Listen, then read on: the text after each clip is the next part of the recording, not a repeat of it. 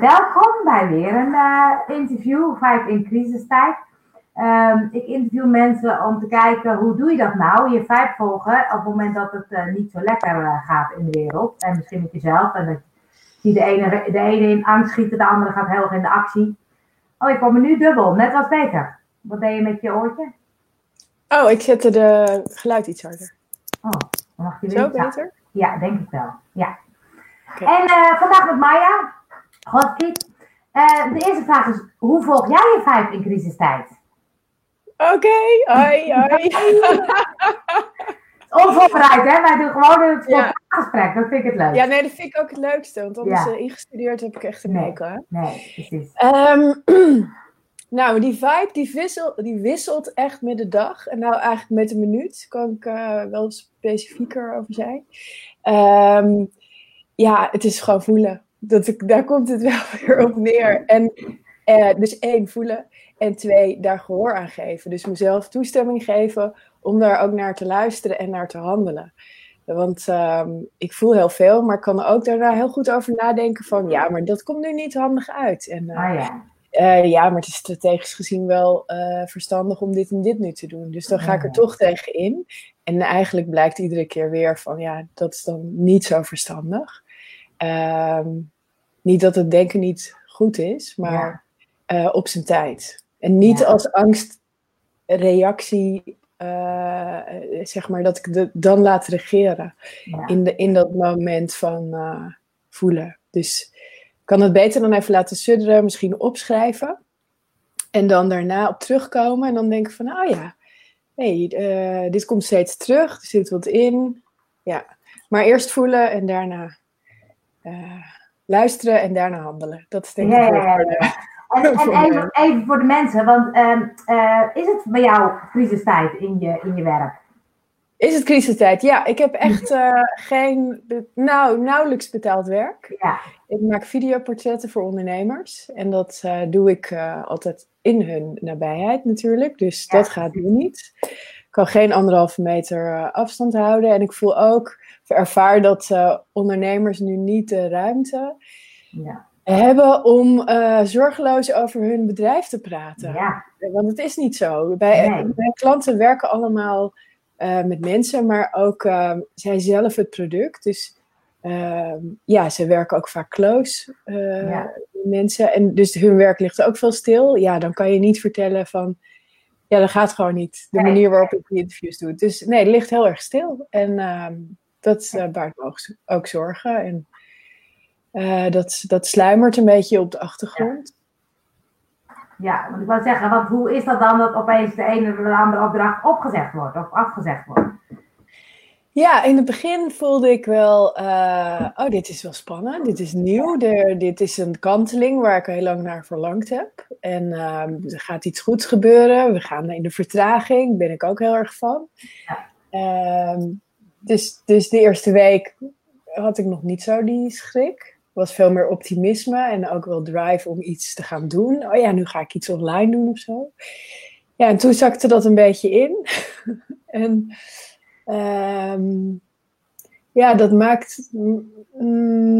dat maakt nu wel plaats voor van... oh ja, hoe lang gaat dit duren? Ja, precies. En, maar wat daarna, als we in een financiële crisis zakken... en mensen eigenlijk steeds meer teruggaan naar de basis... en alleen maar geld willen besteden aan essentiële dingen... als voeding en huisvesting. En, misschien weer veel meer zelf gaan doen. En ook omdat veel mensen nu zelf Zoom gaan doen... en filmpjes gaan maken, want die willen zichtbaar zijn. Dus ze gaan het zelf doen. Welke rol is er voor mij nog weggelegd? Ja. En dat vind ik wel... moeilijk en ook leuk, want dat is misschien een hele pivot, zoals ze in de start-up scene dan noemen, van mijn bedrijfsmodel of mijn aanbod. Maar dat gaat misschien heel erg veranderen hierdoor. Wat heeft dat te betekenen en hoe kan ik daarin meegaan? Nou ja, daar is dat voelen ook wel weer belangrijk, van wat voelt goed voor mij. Ja. En welke kansen biedt dit ook? Want ik vind het ook te gek om te zien dat doordat we zo in onze huizen zitten... en de camera open op ons laptop... kun je gewoon met mensen binnenkijken, zie je veel meer menselijke kant achter de professional. En die authenticiteit, dat is juist waar ik naar op zoek ben. En dat ik dat nu allemaal niet zelf vastleg, maakt niet dat ik het heel erg toejuich dat het zo gebeurt. Ja. Want als je nou kijkt naar zo'n crisis, hè, vind je dan dat het beste of het slechtste in mensen naar boven brengt? Oh ja, nee, echt het beste. Ja? Ja. Leg eens uit. Ja. Nou, eigenlijk als ik echt kijk naar wat ik om me heen zie gebeuren in mijn tijdlijn, vrienden, familie, die zijn eigenlijk best wel relaxed, optimistisch, verzinnen, oplossingen, zijn creatief. Dus ik zie allemaal alleen maar positieve geluiden. Als ik naar het nieuws kijk daarentegen, dan kan ik natuurlijk verhalen vinden over mensen die dingen verzamelen die ze niet per se nodig hebben. En ziektes en zo. En dood. Maar dat is nog niet in mijn persoonlijke omgeving. Ondanks dat ik echt mensen ken die het wel hebben en die daar ook wel ziek van zijn. Ja. Maar daarin vind ik ook weer dat het de relatie warmer maakt en hechter maakt. Dus ja, dat is positief. Ja. En ik zie veel meer kinderen in voortuinen spelen. Ja, mensen staan. Ik zie al mijn buren, wat ik superleuk vind. Er is veel meer leven, echt leven. Dat is gek, hè? Want eigenlijk zeg je blijf binnen. Overal is rustig. Ja. Maar ondertussen zeg je, er is veel meer leven. Ja, dat is echt heel grappig. Ja, ik denk dat het leven op de vierkante meter... meer dichter bij huis. Dus heel mooi letterlijk natuurlijk. Ja. Maar ook dichter bij jezelf blijven daardoor. En dat voelt levendig voor mij. Die kwaliteit is levendig. En ik vind het ook echt zo frappant. En ik hou wel van kijken naar metaforen. En wat spiegelt de omgeving van wat er nu gaande is met mij. Ja, en ik zie alleen maar mooi weer. Serieus, sinds de eerste persconferentie is het alleen maar zonnig geweest. Ja, dat klopt, ja. Dus dat bepaalt ook wel heel veel van mijn gemoed. Ja. Ja. Dus als ik dan vraag van wat brengt een crisis bij jou naar boven?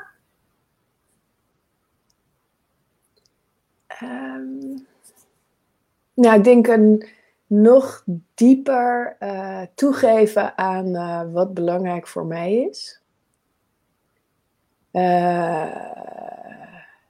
Het woord ethiek komt in me op.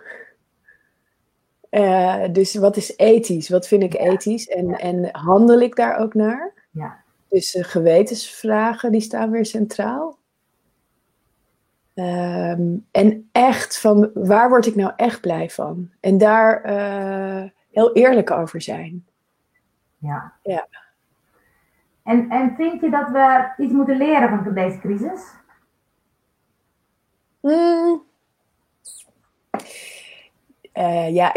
Ik vind zelf... Het is een hele mooie gelegenheid om er iets van te leren. En het zou zonde zijn, denk ik, als je dat niet zo ziet. Want er is nu zoveel voeding voor om het aan te pakken. Dus zeg maar... grootste veranderingen gebeuren als er een kanteling is van de situatie. Dus als je omgeving verandert, dan kun je zelf ook een stap zetten. Dus daarom is het een kans om dat nu te doen, want alles is anders. Dus jij kan ook anders worden, zonder dat je je verantwoording hoeft af te leggen aan je omgeving. Die meestal blijft die hetzelfde. En dan moet jij zeggen van ik ben anders. En dat is heel moeilijk. Ja. Maar nu verandert het. En jij ook. Dus dat gaat heel mooi op. En tegelijkertijd voel ik ook heel erg dat die inclusiviteit is ook een belangrijk thema voor me. En dan niet zozeer op huidskleur of geloof, maar echt inclusiviteit van alle gevoelens die mogen er zijn. In mij, want ik ervaar ze allemaal. Angst en afzetten, lethargie en enthousiasme en positiviteit. Actief, maar ook heel erg passief. En ik zie dat ook in iedereen om me heen. Die ervaart ook die gevoelens. Ja. Dus inclusiviteit van gevoelens. Laten we ook mensen die er niks van leren... dat ook oké is. Ja, precies. Mooi. Ja, dus alles mag er zijn, want iedereen reageert anders. En iedereen reageert op een manier hopelijk die het beste hem dient op dit moment. En daar geloof ik wel in. Van, iedereen weet het beste wat goed voor hem is. Ja, ja. Nou, het is wat je zegt, het is de vraag, handel je daarnaar of zo? Wat je zegt, soms luister je wel, maar dan gaat je hoofd eroverheen of dan denk je, oh, dat is niet praktisch, nu is niet handig. Of, dat is natuurlijk wel een kunst om dat dan te leren, om er echt naar te luisteren. Ja, en wat voor mij dan heel erg helpt, is die boodschap, die krijg ik op een bepaald moment. En die is ook bedoeld op dat moment om naar geluisterd te worden. Ja. Als ik dat niet doe en ik verplaats hem naar een to-do-lijstje om in de toekomst af te handelen, dat is eigenlijk niet het juiste moment. Dan doe ik dus iets op het verkeerde moment, waardoor het effect of het resultaat ook heel anders zal zijn. Ja, dus die beslissing heb ik genomen. Ja. Van, als ik het doe op het moment dat het me ingegeven wordt, dan is het juiste en dan kan ik me daar makkelijk aan overgeven. Ja, mooi. En is dit ook wat je leert van de crisis? Wat weet jij leert of wat wil jij leren uit deze crisis?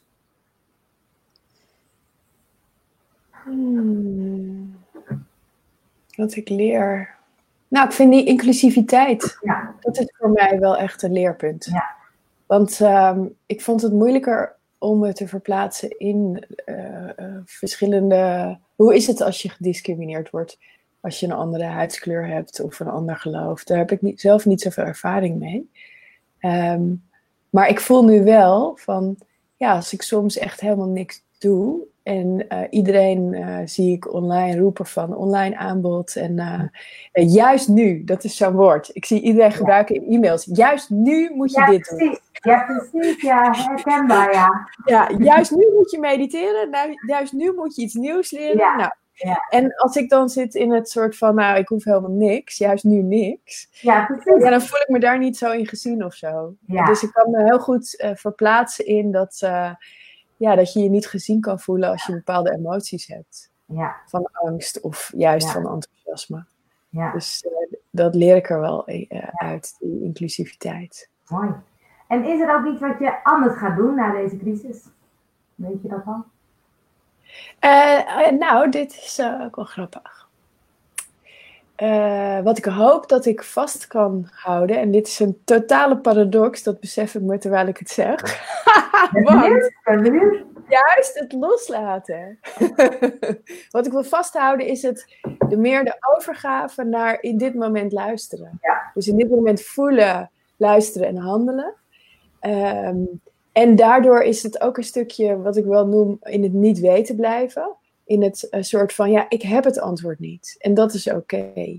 Dus in de vraag van, hoe zou het zijn als? In plaats van steeds naar het antwoord te gaan. Dus ik hoop dat ik die ervaring steeds weer kan oproepen.